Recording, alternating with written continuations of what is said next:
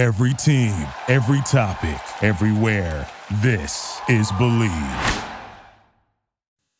On the Believe Podcast Network.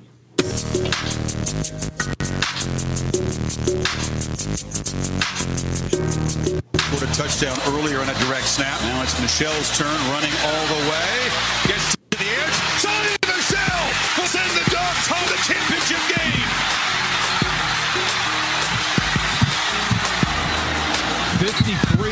yard drive near hash, kick right, snap,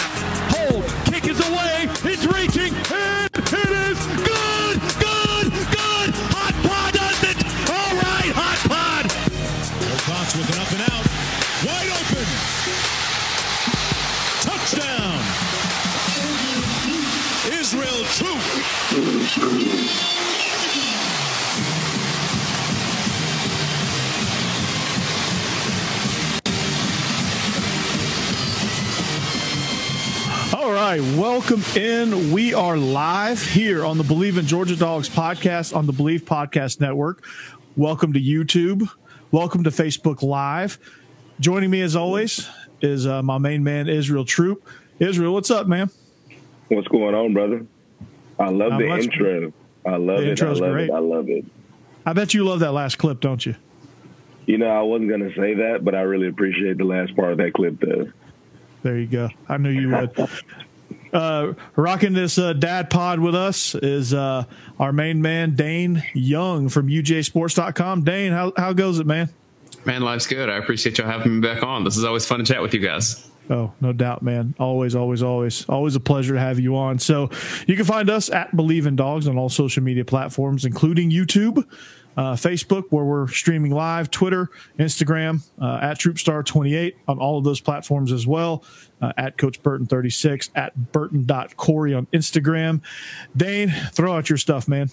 Just my name on Twitter, Dayne Young, D A Y N E Y O U N G. Easy enough. And you can find uh, all of our content at UGAsports.com.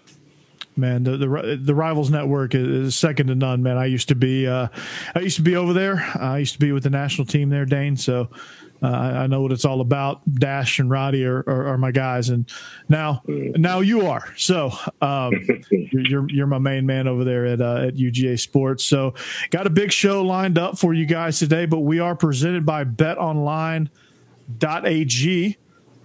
it is uh, the NBA guys is is really ratcheting it up. The Hawks, man, they surprised me. Um, I, I, I might I might get in a little Hawks action here.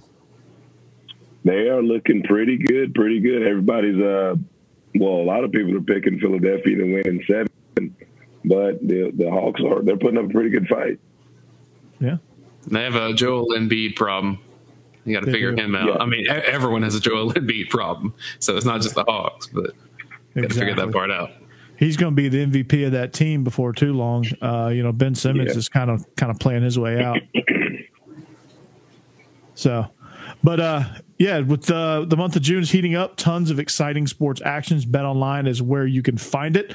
From basketball and hockey playoffs to baseball's marquee matchup, including prop bets and futures, Bet Online has all the latest odds, news, information for all your online sports betting needs. So visit the website like we've already done, or use your mobile device to join and receive your 50% welcome bonus on your first deposit.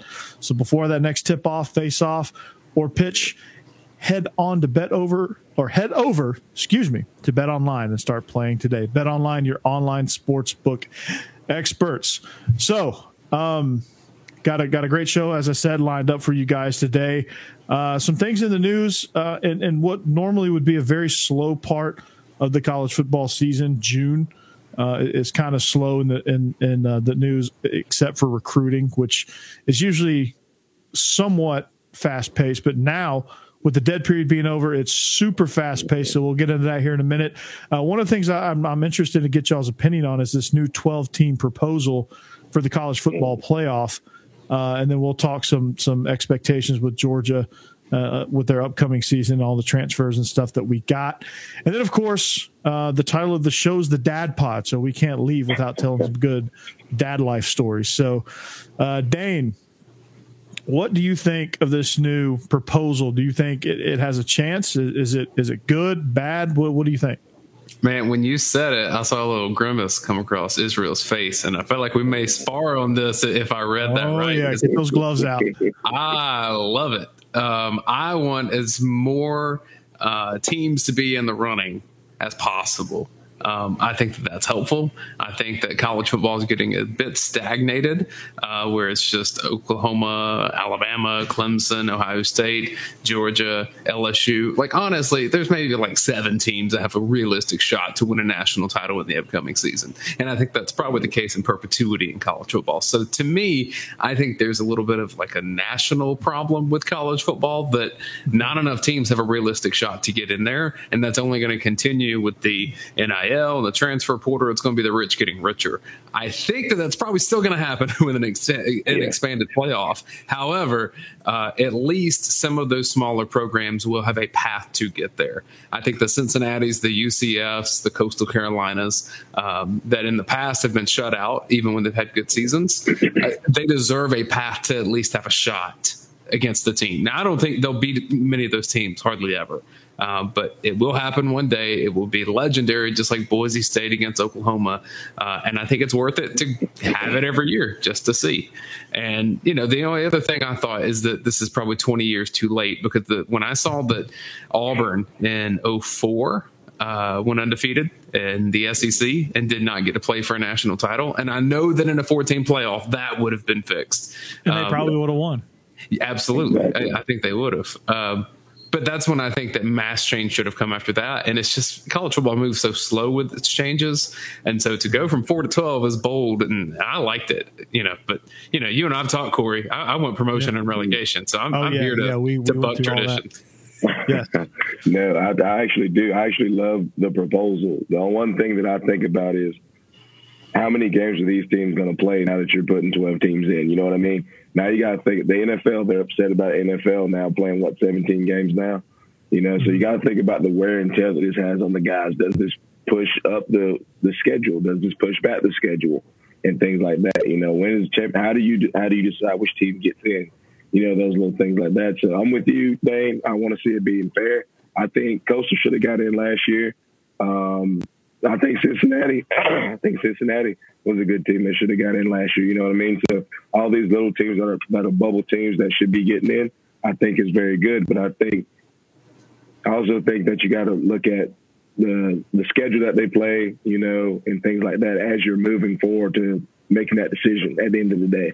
But I do I do like it, but I also like the welfare of the kids too. Absolutely. I mean, think about it from a recruiting standpoint too. When when you're looking at schools, like conferences that you need more parity in, like the ACC, you need more parity. Like UNC would have had a shot, I think. Um, mm-hmm. Indiana, the Big Ten needs a little bit more parity. I mean, you've got Ohio State, Wisconsin, and Penn State, and that's about it. I don't even consider Michigan really a factor right now. Uh, but I guess in the grand scheme of things, you, you probably could. Then you look at the Big mm-hmm. 12, which Iowa State came storming into the picture, but they need a little bit more parity. They need some some things happening. I think Iowa State would have probably gotten in that 12 team playoff had it been last year. They they played some impressive ball down the stretch.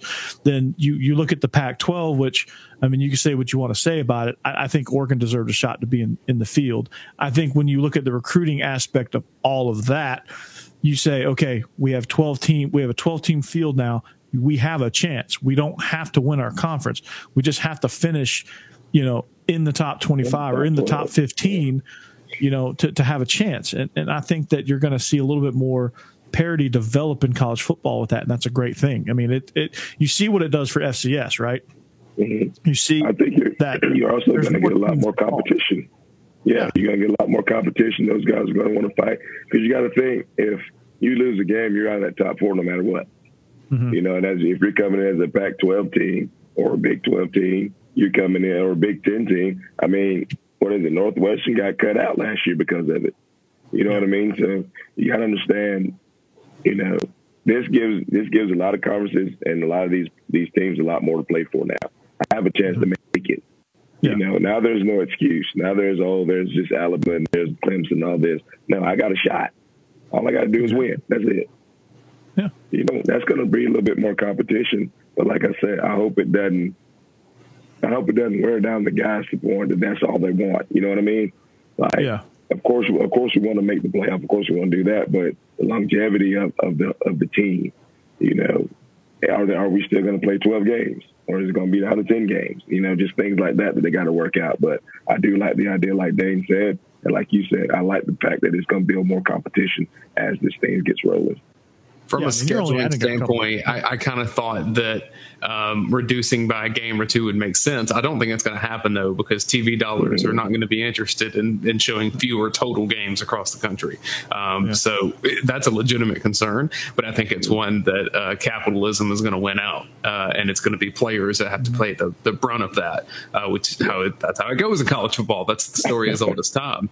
Uh, But I same thing think happening in the NFL. They added a 17th game, and they're going to keep their playoff structure the same. Those, I mean, obviously those guys are making millions of dollars, but still, football's a rough sport. So capitalism is winning out in the NFL too. They they, I- they traded a preseason game for a regular season game. I- I think of a team like Georgia Southern, though, that, you know, about 10 years ago, their fan base was really divided on do we want to stay down in FCS and compete for titles and, and do what Georgia Southern had done for 20, 30 years, or take that leap up into the Sun Belt.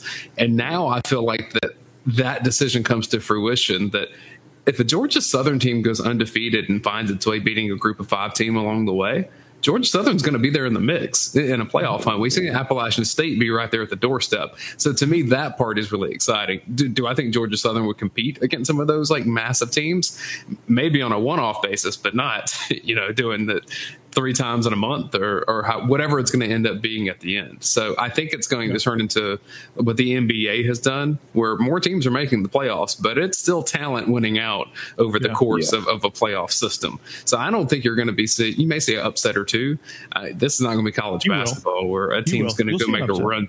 Yeah, you'll see upsets, but I'm saying it- Like most make a run. years in Alabama is going to beat Georgia Yeah. Southern or Cincinnati. So you're not going to see like a George Mason type Yeah, this situation. ain't going to be like March Madness where everybody's brackets busted on the first day after the first game. Yeah. exactly. But you know, w- one of the things I really admire about FCS, not only with their 16 team playoff, that, that they just do. Uh, I really like FCS. They do a lot of things right, but they play the first few rounds of games like right after the season, and then they wait. They play the semifinals after New Year, so it kind of gives you a break to, to kind of heal up and really get a good semifinal final and then they go back to back weekends on those. And i think that's a really good model to be honest with you. Now they didn't do it this spring for obvious reasons but uh, i think in a fall model that's what they do and i really like that. And i would like to see like if if if uh, division one if, if if fbs did a structure like that i think that would be really good. That's perfect. I think they should get with you know all the high schools and see because you know we go. So our first game is August twentieth, right? And our playoffs start right after our tenth game. You know, just got to figure out how how you how you're going to do it. You know, are are we going to play? How are you going to structure it? How are we going to do it? Who's in? Who's out? You know, yeah y'all do 64 teams yeah Yeah.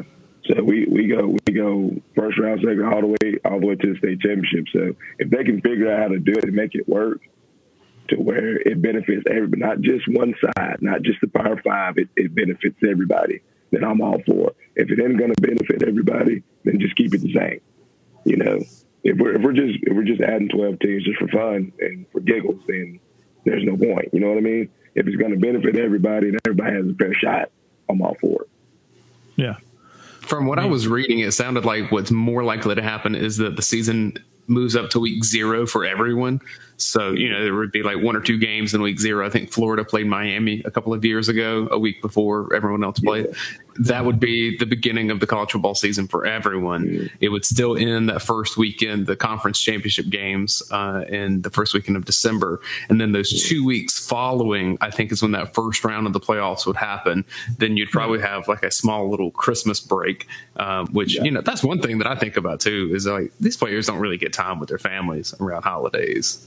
Uh, People could say they want to, but man, uh, I, I think it was uh, one of the bowl games. Was it the Liberty Bowl? I interviewed a player. I think it was the Liberty Bowl in Memphis, and they're like, the, you know, we had a bad season. There, was- Georgia had a rough season, like six and six. It was uh, t- 2012. I Are you sure you didn't talk to me? Because I, I might have been that might have been me.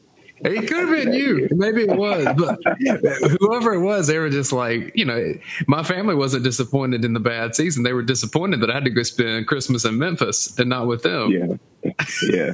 It might have been you, Israel. It might have been me. Let me. I, I, had, I had to think about that. It might. It may have been your whole that team. Year, I don't know. that year, man, that year was absolutely miserable. Oh my god, that was bad. I But do we had fun in Memphis. Though. Memphis was a fun trip. That bowl game was not very fun. Yeah, the whooping wasn't, but afterwards was real fun. Yeah. Just get it over with and put it in the review. Exactly, exactly. I do think there are a couple things that an expanded playoff helps accomplish, and chief among them is having players continue to play for their teams rather than beginning to train for the NFL. And I think college football was seeing that that was a massive problem that pretty quickly that if you weren't in the championship hunt, and you can find that out halfway through a season, uh, that was going to get worse and worse and worse and worse. And there are going to be more teams that have an opportunity, and so more players are going to stick with it. And I just think for their personal developments, that's probably a good thing. And I think the NFL would like to see that part of it too. Oh, no doubt. That is a great point. I forgot all about that. That as soon you got to think, as soon as these kids know well, we ain't gonna make the playoff, then I'm just gonna opt out. I'll finish the regular season, but I'm, I'm not gonna play in the bowl game. I'm just gonna go ahead and train. You know, and think about it. These and the NCAA is smart now. They know people want to go see these certain players in the game. You know, so they're like, well, if we expand playoff, they're going to keep playing because they have something to play for. Yeah, exactly. You know, and and you got more. Like I said, you can never you can never go wrong with. You, you know, you can overdo it, obviously, but you're you can't go wrong with having more uh, seats at the table for people to, for people to get. Spreads out the talent. It doesn't make Alabama and then everybody else. It kind of closes that gap a little bit because now, hey, I can go to I can go to Georgia and accomplish the same thing. I can go to Texas A and M and still have a shot at the playoffs. I can go to Iowa State and and have a shot at this thing, or Northwestern, or whoever. You know, I, I can go to UNC and and still have a shot at this thing. I don't have to go to Alabama or Clemson to be in to be in the playoff hunt, and so that can only be a good thing, and that can only benefit. Now, where it lies in in the group of five uh, range, that that is that is to remain to be seen. Maybe you give one or maybe you give two slots to group of five. I think that helps some things as well. That said, though, Corey, I do think that for the Alabamas and Clemsons and Georgias and Ohio States, like for where those programs are and how they dominate in recruiting right now, they're almost guaranteed the playoff going into the season. Because I mean, they got a couple Yeah. stumbling blocks. They're going to be favored because they're already ranked higher in preseason stuff. Uh, they're more likely to win their divisions just because of talent. So, i if I'm if I'm a Georgia fan, I look at this and say, "Oh, this is good for Georgia." Because if you get to definitely good for Atlanta and you lose to Alabama, then you still have a shot to go, uh, you know, get revenge for that loss. Like that's been the stumbling block for Georgia for the last few years. A couple losses to Alabama in the SEC championship, um, you know, to LSU in the SEC championship. Each of those times, maybe with the exception of the LSU year, I don't know that Georgia would have made a playoff after that one. But most other times in, in recent years, I mean, Georgia would have been in a 12 team playoff each of the last at least four years. And if you go back into your Richt years, we were talking about this earlier on a reaction we did on our UGA Sports YouTube channel. If you go back to the Richt years, he only needed a four team playoff. He probably would have had a shot four times. You give him 12, there's probably half of those teams under Richt that, that make it into a playoff. Yeah, I, I we know won't be three would have playing. made it. Yeah, we won't be playing Hawaii and Sugar Bowl. I know that mm-hmm, for a fact. Yeah, yeah, y'all would have. Yeah, that that 07 team would have. Uh, that that team probably had the best chance. The 02 team and the 07 team, I think, were by far his two best teams. I mean, 12 would have, you know, I- I 12 would have gone. 12 definitely would have gone gone. instead of Notre Dame. Um, and then I think 05 was Shockley. Yeah, 05 would have would have gone. Yes. So those are the four guaranteed years, and I think there's two or three others if you're talking 12 teams. Maybe right? maybe the You know, 11 team had a chance. potentially. Potentially. That The uh, 08 team, no, yeah, 08 team would have had one. Um, the year we played in the Capital One Bowl when uh, Knowshon and Stafford came out. So, I mean, it, it, it would have been different, I tell you that. But it's going to be it's very good. It's going to be real interesting to see what they do moving forward with this whole 12 team playoff. I like Yeah. it. but I want to see it benefit everybody. I would love to see Coastal Carolina, you know, in the playoffs because they deserved it. They did. Yeah, they, they, honestly they did. did. Northwestern, they deserved it. They deserved to be there. Cincinnati know? deserved it. Um, so I, I thought I was. I thought Oregon deserved it. There. Yeah. yeah. And, and in terms of players, in terms of players, Israel, I like that it's coinciding with the name, image, and likeness because mm-hmm. if we're going to raise the profile of college football and have more high profile games with, with players, then that's going to benefit them financially to have that stage and to be able to use social media in that way. So that makes me feel a little bit better about it that at least, you know, the ones that perform well uh, or the ones that show personality will get something out of it rather than uh, kind of be used and abused by the system. Exactly. You're just you're just on the uh, the ticker for ESPN now. What the game's going to be. You know now you're the ticker, and they know you, and you get paid for it now. You know what I mean? So that's you're exactly right. That that's awesome. You know, and if, if ESPN if, uses your picture, you get paid. Yeah, you know, jersey sales stuff are going to be through the roof. I can't wait. I, I, I love the fact that you know players are finally reaping the benefits of you know being a good player. Not it, not just a good player, but a good person, good having good character. You know, bad character guys don't sell jerseys. Good character guys and good players. You know, those are the ones that sell jerseys. And I'm sorry that my boy I've been screaming and yelling in the weight room for the last week now.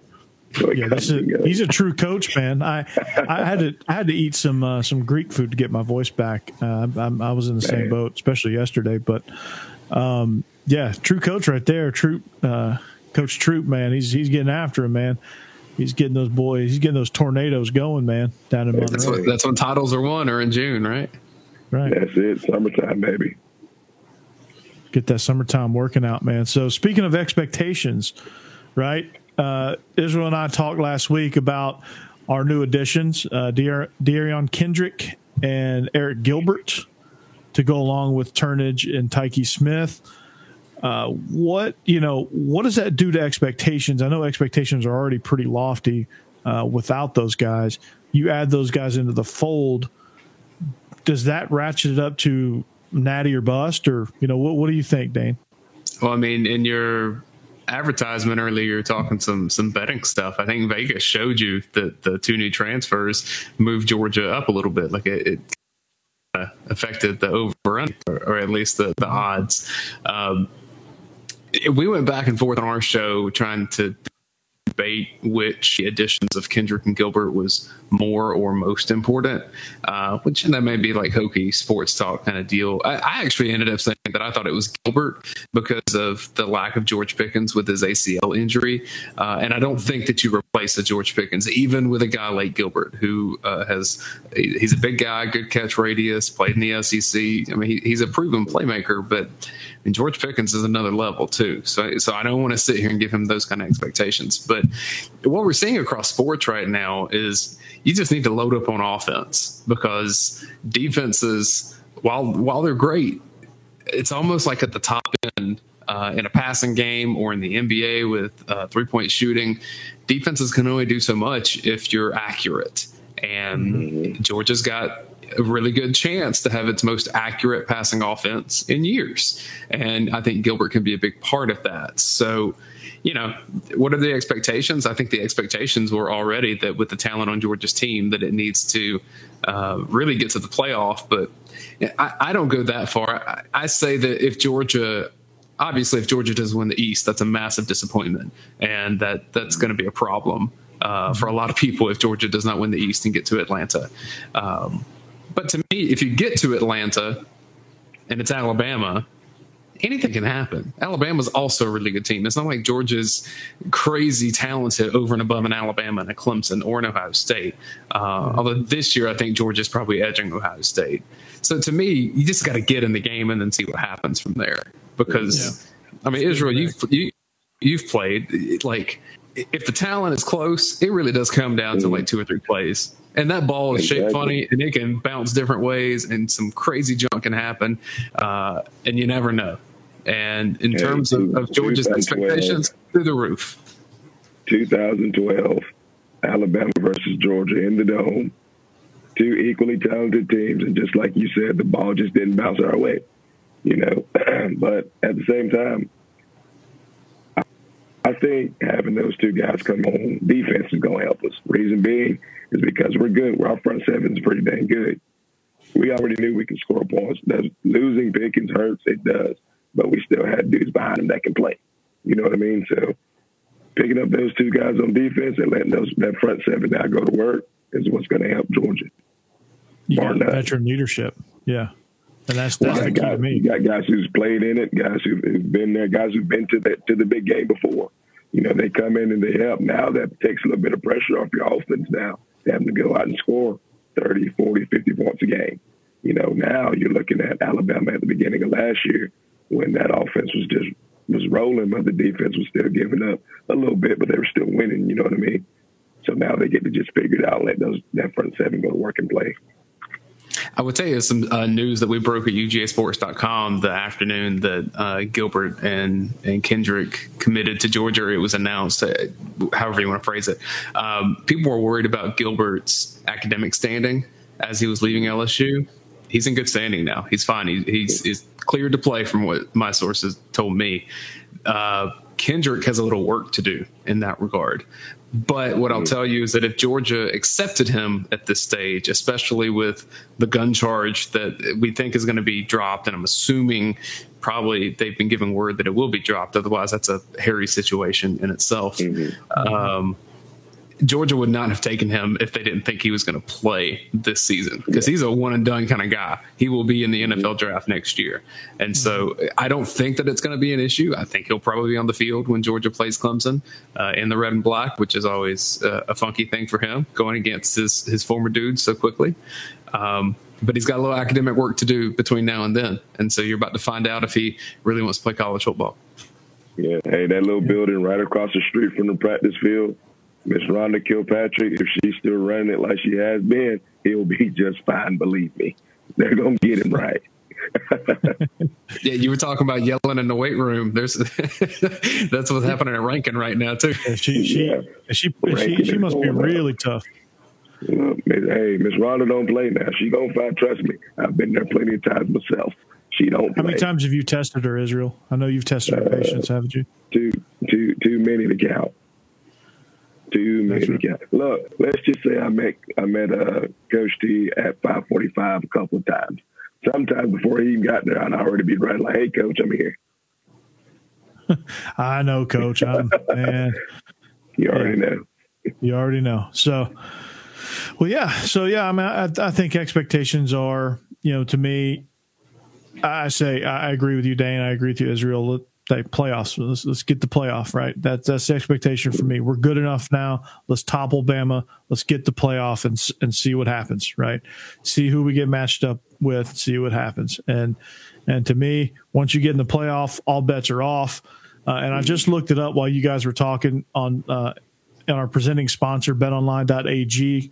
Uh, Georgia is a plus 700 on the money line to win the national championship. So, uh, still, I think that means seven to one Mm-hmm. I think it was 10 to 1 prior to those two transfers. So I'm pretty sure. I, I should have taken it at 10 to 1.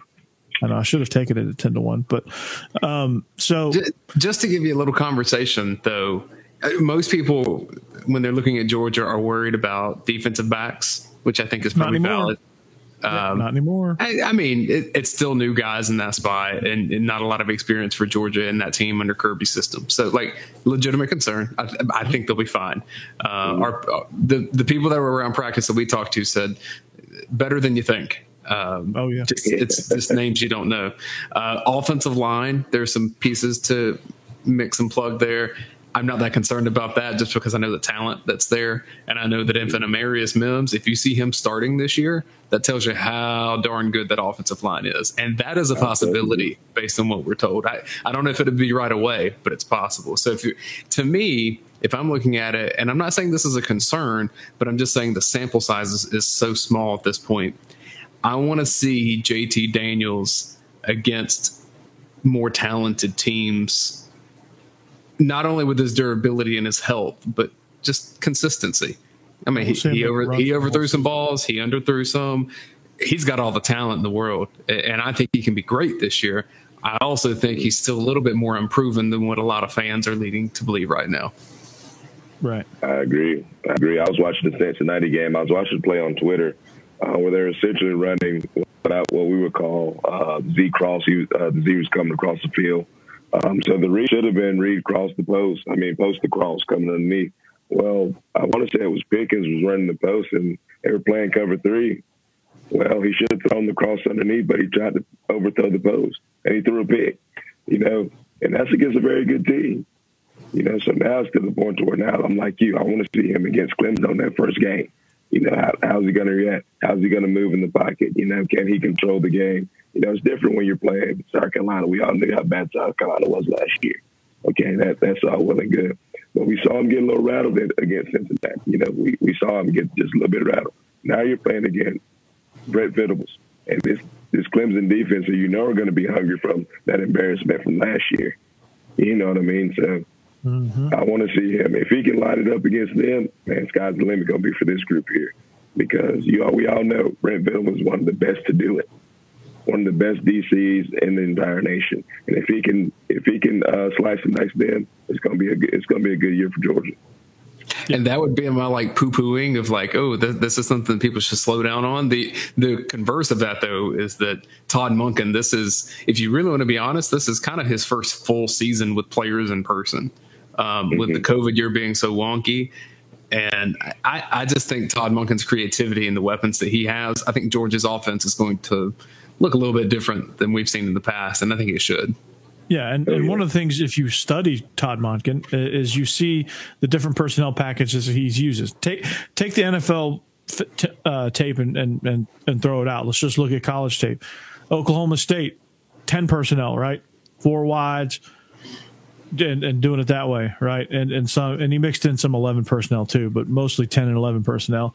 Then you go to Southern Miss, and it was a mixture of 11 personnel. And then the, the, the years he had uh, Jalen Richard and Ito Smith, he was 20, 21 personnel and doing it that way.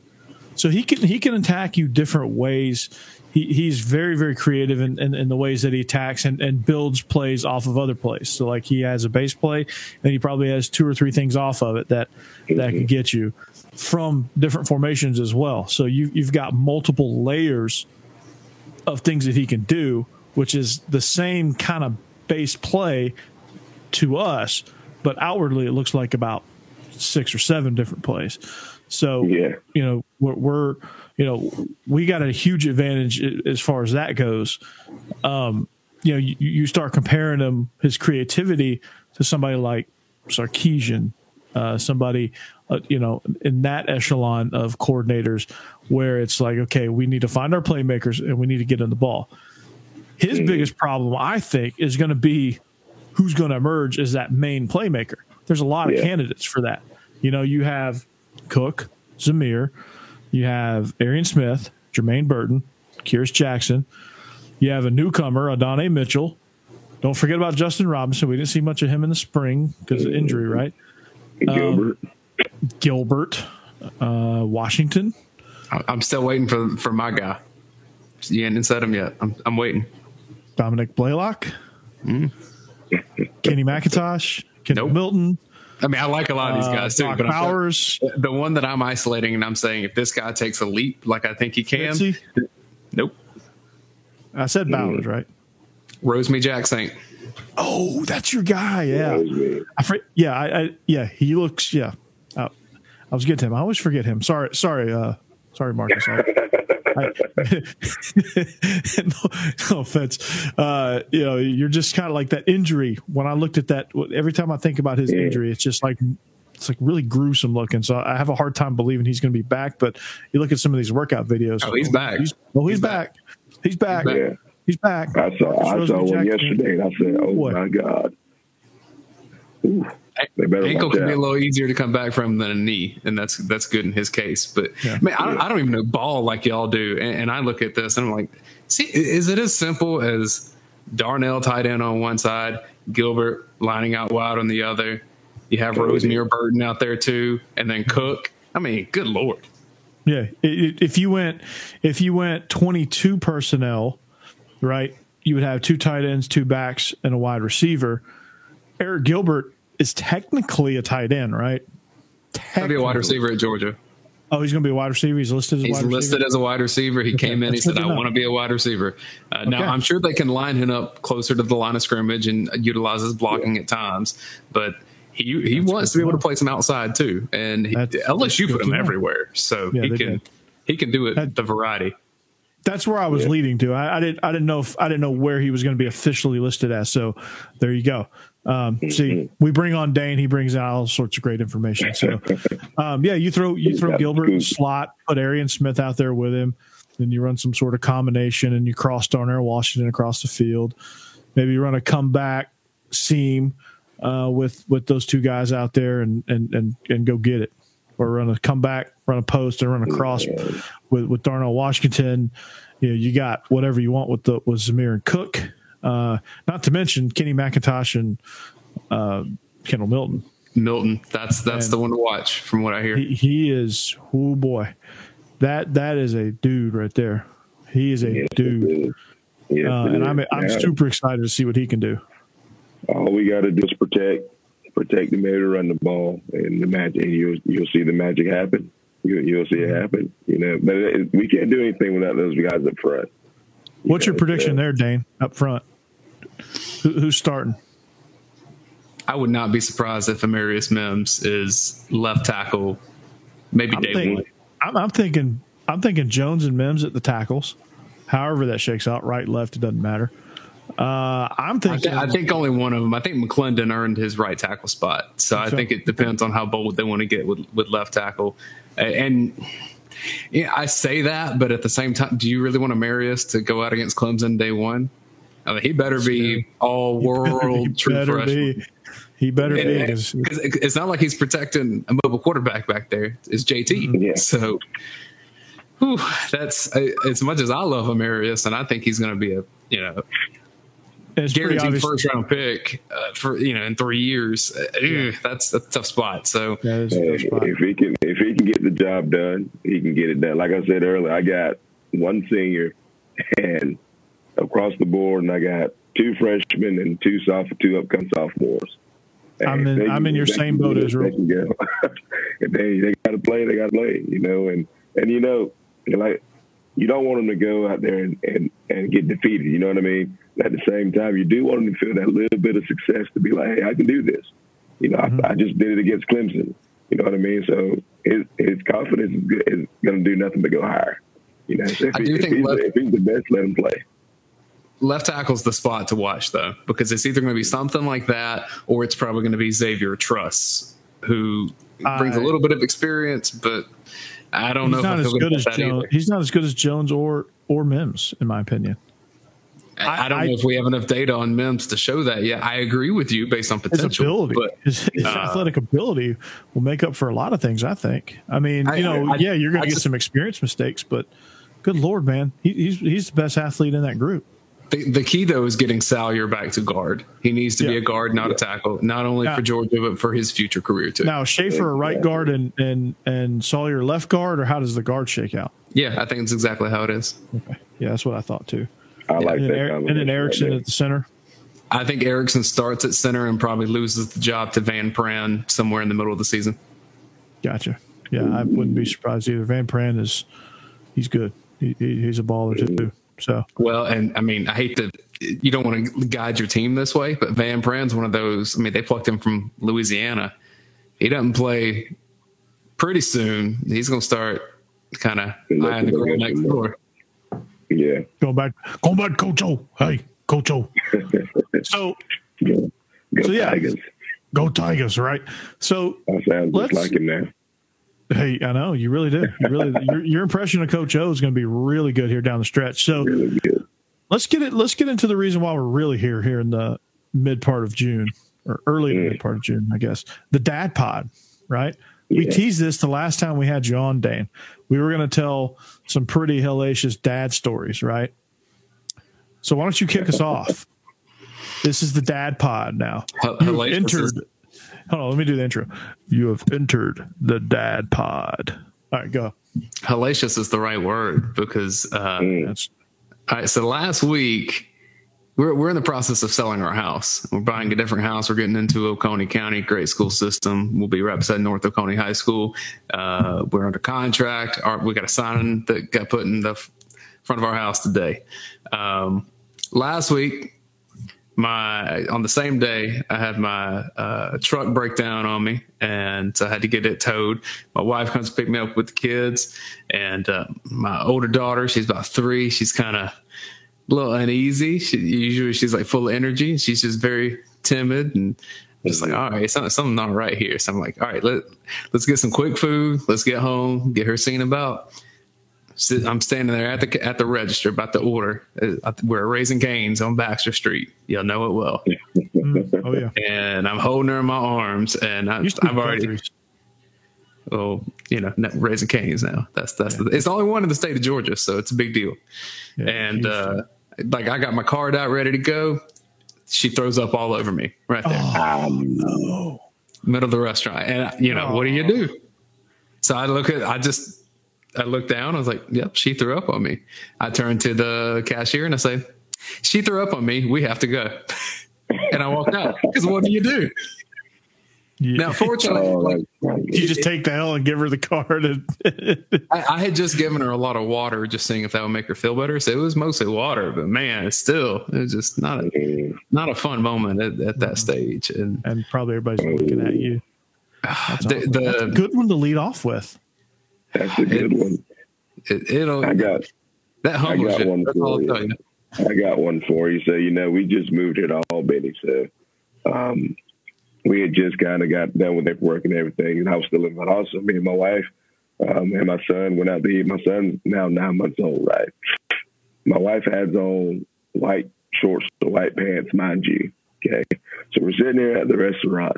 Oh no! I was holding, it, and then I handed her her because to get up and you know go wash my hands, and I noticed I have like a little little wet spot on me. So I'm like, all right, maybe I like spilled some tea, or something, you know, or maybe he slobbed on me. I get back to the table. She goes, he pooped. and I was like, no, he didn't. So something says, smell your shirt. So I like smell my shirt. I'm like, oh my God. It leak. I'm talking about it's running up his back. We're in the mm. middle of this restaurant. Oh, blowout. It's a full fledged, like peanut buttery blowout. It's terrible, right? So I take him out to the car. I'm like, all right, I'm going to go clean him up. Take him out to the car. There's no clothes in his baby bag or in the car at all. Mm-hmm. We have every single thing. You get a jacket, extra diapers, extra shoes, no extra outfit in the car. So we're sitting in this restaurant with my child in a pamper because the food was already at the table. oh. After a blowout. Oh. Oh, that's those up and back blowouts, man. That like yep. nothing those in life prepares you for that. Nothing, and and, yeah. and it's never at a good time. Like it's never yeah. like you're at home and th- no, it's always like you, you get caught unprepared. Mm. So, so similar thing happened. Similar thing happened to me. Uh, we were getting takeout breakfast. Right, we had just the the my wife and I and, and Huck had just gone on a on a walk on the greenway. We like pushed him in the stroller, you know, and, and you know, we we actually finished four miles, which is quite an accomplishment because he sat in the stroller for that long. And you know, we went two miles out and two miles back. And about mile, about halfway through, we we had to start feeding him, right? Mm. Start feeding him some snacks because he gets a little ornery, which you know, standard, right? So we we we pull up get to the car, get in. We're like, hey, I'm hungry. Let's get some let's get some takeout breakfast. Okay, cool. So we go to this place called City Limit. Well, you go in, you order it. It's not one of those like chain restaurants where you can order online and you know pick it up on your way. It's you go in there, you order. It takes about 15 minutes or so. So I go in, I order it. They stay out in the car, and I come back and I notice that the hatchback is open and that she's like scrambling around, like she's trying to hold him, right? Because he's super busy, right? He's trying to climb all over the place. Mm-hmm. He's got he's got you know what all over him, right? It's down his legs. Uh, mm-hmm. it, it, whatever he ate, it upset his stomach. It was like all over the car. Like we had to like lay a trash bag down. We didn't have any clothes, so we we we had one. So we had one pair of underwear that was like too small for him. That's what he rode home in like, and we're like, and, made. And like the temporary car seat too. So like it, it wasn't like he couldn't even ride back in his normal car seat. We had to like strip the car seat when we got home. Man, it was. You throw that car seat away. Get you. in we just Burn about we just about did. I'm like, you still hungry? still want this burn bacon, it. egg, and cheese croissant? Burn it, burn it, burn it down. Burn it to the ground. So, um, does uh, d- d- does y'all's kids like to climb as much as mine? Because mine, mine can make the simplest thing dangerous, right? So we, you know, he likes to. Uh, he, he does this stuff called stimming. Now I, I live life on the spectrum, right? So I have a I have a, a five year old who has autism. So I have my life's a constant adventure. And we have an upstairs. It's like an exposed, like, I guess, whatever you want to call that upstairs. Um, and um, he likes to drop things down, right? No big deal, right? He, he sticks his arm through the railing and just drops stuff down, which is no big deal. We give him some items that's approved that doesn't do any damage that he can drop down. Well, um, yeah, he, he he had been doing that, he'd been going at this about 30 minutes or so, 45 minutes. So I, I go to the bathroom, come back. He had scaled the banister. He'd climbed over the banister. It was standing on the other side, two stories up. Like Oh, his like half his foot is hanging off, right? And he's like leaning over with something in his arm. And you can see my arm, and it just drops it and is dying laughing. And I'm at the bottom. There's nothing I can do. So Yeah. what did you do? Like, because you have a decision to make, right? Like, I just stood under him like if he falls, like the best thing I could do right now is just catch him. yeah, that that's what I'm thinking. That Because if you try to get like halfway up and he goes down, He's then, gonna drop. He's going he's gonna hit the ground. So I was like, at least if he just lands on me, you know, it might hurt like hell for me, but you know, he won't he won't be seriously injured. So Mom, Yeah. I need your help. yeah. no, I, I just like Huck, get down, get down, get down, get down, get down, get down.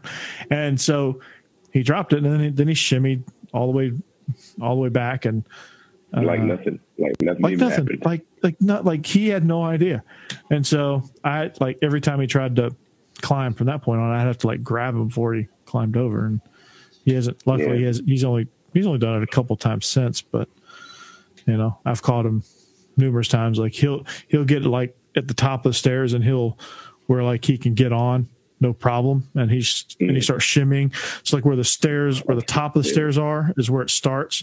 And as he mm. goes the stairs go down and around. It's like he mm-hmm. gets to a certain point like if he gets to the middle of that and he falls it's no big deal. Might ruin his day but it's nothing serious. But the fir- but if he goes past that point and then around to the to the straightaway that's where it gets dangerous Yeah, speaking of climbing and stuff, so I had to take my little girl to workouts with me the first two weeks that we started.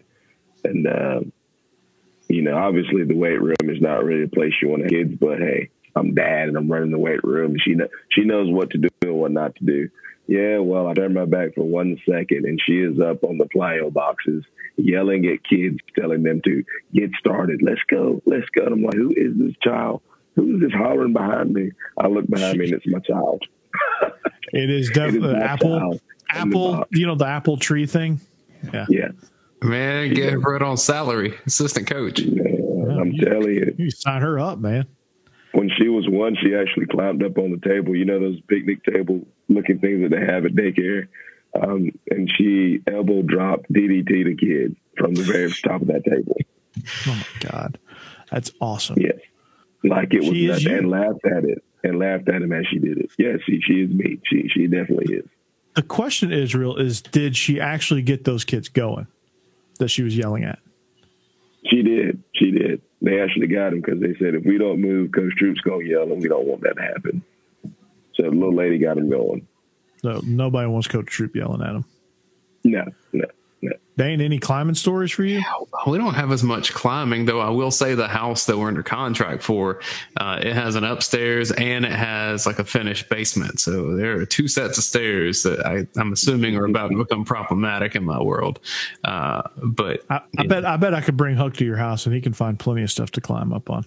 Yeah, well, I'm I'm sure there will be. Uh, I, the thing that we're dealing with, like my three year old daughter, she gets like the emotional mood swings just happen at three, where they're just kind of crazy. And so miserable one second, happiest thing you ever seen the next.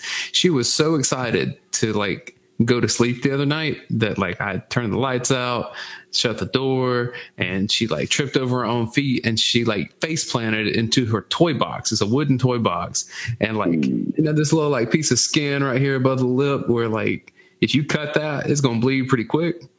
And by the time I picked her up, by the time I picked her up, turned on the light, I'm talking blood in her mouth. And I'm like, oh man, like I just ran her to my wife. I'm like, I don't know. Like, what are we gonna do?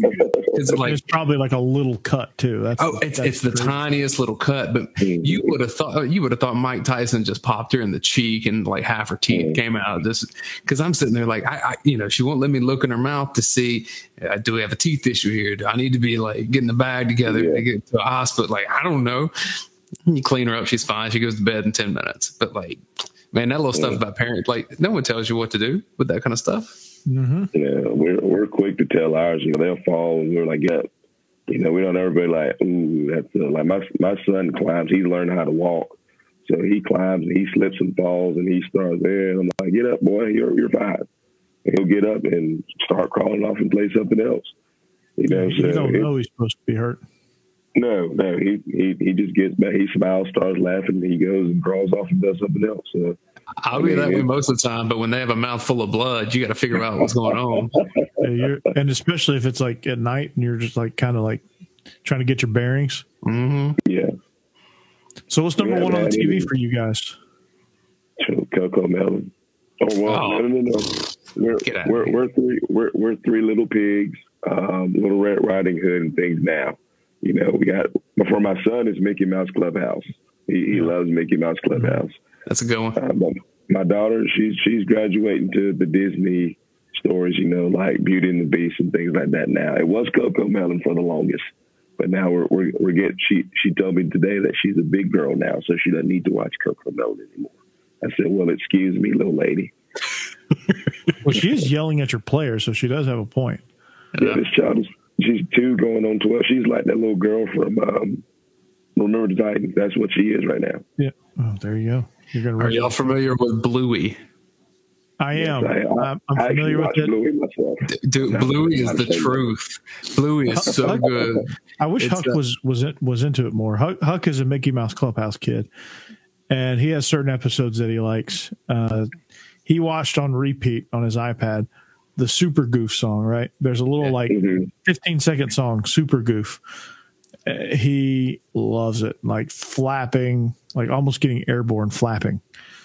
like loving that song. It's it it is like it brings you joy to watch him watch Mickey Mouse Clubhouse. Um, Dude, I'm telling you, Bluey's where it's at now. I, I It is. sit there and watch Bluey. I'm like, now how? Ooh, oh. It's deep. It's deep. They're teaching life lessons, and I'm like, y'all don't want to watch this because this is pretty good. And my Yeah. daughter's like, nah, nah, nah. My son For For is your gonna audience that it for a doesn't know, B- Bluey, it's uh, an Australian show. I think it gets uh, produced and, or at least uh, distributed by the BBC out of uh, England. But it's about this like family of Australian dogs, and there's mom, dad, and then there's uh, two little girls, uh, Bluey and, and Bingo. And so it's just of which, here you yeah. Nice. What's up? What's up, little guy? He's in that terrorizing mama. You need an offensive lineman, right? Dude, look at these hands. Check these out. Those are some mitts right there. He's ready to go. He is raring to go. Yeah, no, it's all Mickey Mouse Clubhouse. Have you guys ever heard of the Sunny Bunnies? Oh, No, I haven't heard of Sunny Bunnies. They're these little fur balls, right? That- It's a Bulgarian, like short cartoons, like two. It's like two, two and a half minutes, three minutes at the most. They play it between shows a lot of times on Disney Disney Junior. It's these little like bunnies that they just all they do is grunt and make noises and do crazy stuff. They're Our cartoons, oldest is that's very trippy. there. Very Uh, trippy. Our oldest is now getting into like Disney movies from like 2005 uh, on Disney Plus. So there's like the Mickey Mouse special at Christmas, and there's one like Three Musketeers Mickey Mouse. She calls one of them uh, Mickey Snowman. because he's wearing a Santa hat. She calls the other Mickey Cowboy because it's Three Musketeers. And about an hour and a half, she'll sit there the whole time and watch him. I'm like, okay, we're, we're advancing to to better stages and content now. Yeah, I can't Uh, yeah, wait to that's hug how it is with my two year old. I'm like, okay, we're we're getting we're about to get to, to the Disney stuff, so we're getting there. as, as we as we close in uh, as we close towards the end here what food wise what what's what's the favorite foods here ooh, we're we're, we're yogurt. Huck is a lunch right meat here. and salmon kind of guy dude loves him some salmon and loves him some Yeah. some lunch meat We're we're in the lunchable stage with my daughter. Lunchable. She likes vegetables, so she eats her peas and carrots and all that stuff. Um, this one right here, he he loves he loves those little Gerber stars, um, those little puffs that they give, and he loves the yogurt. Yo- yogurt is the, is the thing of this one. And they're right Uh. My oldest is all about cookies right now, and she's not. She's just shy of the age where we can negotiate. Of like, all right, well, if you want to do this, you need to eat this. She like she she doesn't quite get it yet, and so we almost just have. Yeah, we almost have to just relent and, and give her way more cookies than she should be getting just to make sure she eats something. what kind of um, cookies Man, any kind of chocolate chip cookie. It don't matter if it's like the little hard ones you buy, the soft ones you buy, get the cookie dough. She cookie, cookie. I mean, she will make I'll ask her what does Cookie Monster say? And she'll go, um nom nom nom nom. I love that. Oh man, that's priceless. that's that is awesome dude yeah she has other stuff that she likes too, but like that's that's what she asks for a lot right now. She loves tortilla chips and cheese dip because, you know, I guess that's what all white girls love. Uh no, it's hey, in the genes of her family. She loves it. She loves cheese dip. She Huck loves can't have it Huck can't have have gluten but he loves like we can't take him to Mexican restaurants anymore because it's torture. But he loves chips and dip, man. He loves chip chips and queso. Uh, it's torture for him now because he can't have it. It breaks him out, big time rash. But um, fruit Huck Huck is a berry guy, berry and cantaloupe. He uh, he loves blueberries, raspberries, cantaloupe. That are his favorite fruits. He's a salmon. He's a salmon eater, lunch meat eater. Loves rice. Loves the loves the white rice from Chinese restaurants, Mm. like the sticky white love- rice. My little Loves girl that. loves the rice at Mexican restaurants with uh, with the cheese and stuff on it. She loves it. She eats it up. Any any fruit that grows from it, whether it's it's an orange, strawberry, no matter what, she's gonna eat it. She loves all fruits. Um, this right here is the meanest person in the world, uh, although you can't tell. Um, but he tried. He, he he we got four teeth now, and he's trying to eat everything, and he takes everything too. So Yeah, um, yeah. Huck he, he wants that. to explore. Yeah, Huck, Huck wants to see what everything tastes like. Mm. kids are so weird with like how food is presented to them though because like uh my oldest if you give her like something that is slightly torn off at an edge whether it be like a piece of bread or a chip or something she'll freak out and be like oh no that's not what that's supposed to be like. But like if i cut up an apple and try to give her like pieces of apple mm-mm, she don't want that. Give her the whole apple and she'll bite into it herself. That's what she wants to do. Hmm Yeah, Yeah, Huck, Huck, don't know, Huck will look at it and be like, "What is this?" yeah. My little girl doesn't like her food to touch unless she puts it touching herself. yeah So when you Every- give it to her, it has to be separated. But when she gets it, she'll do whatever she wants to with it. they're in charge we're just here Yeah, Just here. you know. So we'll be And then you realize that when you do have kids, the parents no longer care about you. They don't ask how you're doing unless they remember to ask how you're doing. It's all about the kids now. hmm My, mo- my mom came the other day. I was like, "Hey, mom." She was like, "Oh, hey, how you doing?" And then still went back to playing with him. I was like, "Well, whatever." yeah. Okay. You know what I I'm, mean? I'm, I'm not chopped liver or anything. So I will right, give you a quick sweet moment from Yeah, uh, a couple weeks ago. Uh, my brother-in-law got married, and both of my daughters were flower girls. So my three-year-old, my Oh. soon-to-be one-year-old, uh, it was it was great. And watching my three-year-old just be a little ham when she realized that she had her time in the shine walking down the aisle. She walked down with my wife, uh, and she had a little basket with the flowers. Uh, she became a little like celebrity superstar. She thought she was a little princess, and She knew it, and that that was the first time I had that like mm, there, there's that tear trying to build up in my eye watching that happen. That, that stuff. No doubt, man. No doubt. What, are So, you, what are you trying to say? well, you know what, guys? That's going to about do it for us here on the on this edition of the Believe in Georgia Dogs podcast, guys. It was fun, Dayne. As, as always, man, it was great to have you on. I appreciate you coming on. And you guys are uh, friends, and, and I always enjoy spending time with you. So happy we can uh, make this happen and look forward to a future conversation. Yeah, Oh absolutely. yeah, I can't. I can't wait till the next time we have you on when the dust kind of settles. to Ask you what's been going on with with the camps and stuff because it looks like everybody's having a great time up there in Georgia right now. So Yeah, it's, next it's time we get you on, I definitely have to ask you about that. The next time Yeah, we get you do it. on, we'll have to uh, we'll have to get you to sneak into the offices and and and uh, tour it around. Sneaking, that's you, the- know, you know how much sneaking in is done over there? Ain't much, I'll tell you that. Well, you're Dayne Young. You're you're, you're the master ninja. We just hope they have like in-person press conferences again. Yeah, Yeah. that's true. That is true. Well, Dayne, uh, like I said, I appreciate you coming on. Uh, I appreciate you joining us on our. Uh, this is not our first live stream. This is number two. So Yeah. um, next week we start with Brinks TV. We so we we get even more legit than we are at this moment. So the, the graphics are going to get better. We're going to have our actual believe in Georgia Dogs graphics and stuff like that. Topics on the bottom of the screen. It's going to be all the bells and whistles. It's we're we're upgrading from a rental car to to our primary car next week. So uh, that'll be fun. So you have to check us out there. Um, as always, if you want great UGA content, UGASports is the place to go. They just added Blaine Gilmer, uh, major recruiting guru. Wh- What does that do with Jake? Are they like splitting duties? Is it so fast and furious that they had to hire two or three more people? Um, Jake uh, left our team. Oh, okay. Uh, yeah. that makes sense. I don't know what else to, to say beyond that. that. That's not my. I don't want to speak. I love Jake. Jake's a good dude. So um, he welcomed me in, into the team when I came aboard. So I got nothing but love and respect for him and and where he's going from here. All right. Well, yeah. So, Jake, best of luck to you. Uh, but as always, if you want really good UGA content, UGASports.com is the way to go. The Rivals Network. Can't beat it, man. Can't beat what they do. Radi, Dash, Dayne, Blaine, and, and their whole crew do. Uh, they, they do a tremendous job over there. So, if you want to get a subscription, I suggest you do so. It'll be well worth the nine ninety nine a month. So, uh, I, I'm I'm I'm very happy to have Dayne on. Of course, you can always follow us, Bleav in Dogs, on all social media platforms. And you can follow me at Coach Burton36, Twitter, at Burton.Corey on the gram. And you can follow Troupe at Troopstar28. Troopstar28. Uh, maybe he'll get his voice back too.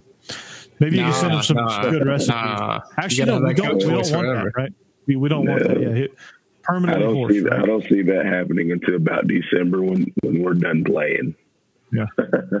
In December, I look forward to seeing your beard too. I look see. Oh, I look yeah. forward to Oh, seeing yeah. the, the aggression of facial hair. Right. I didn't get a.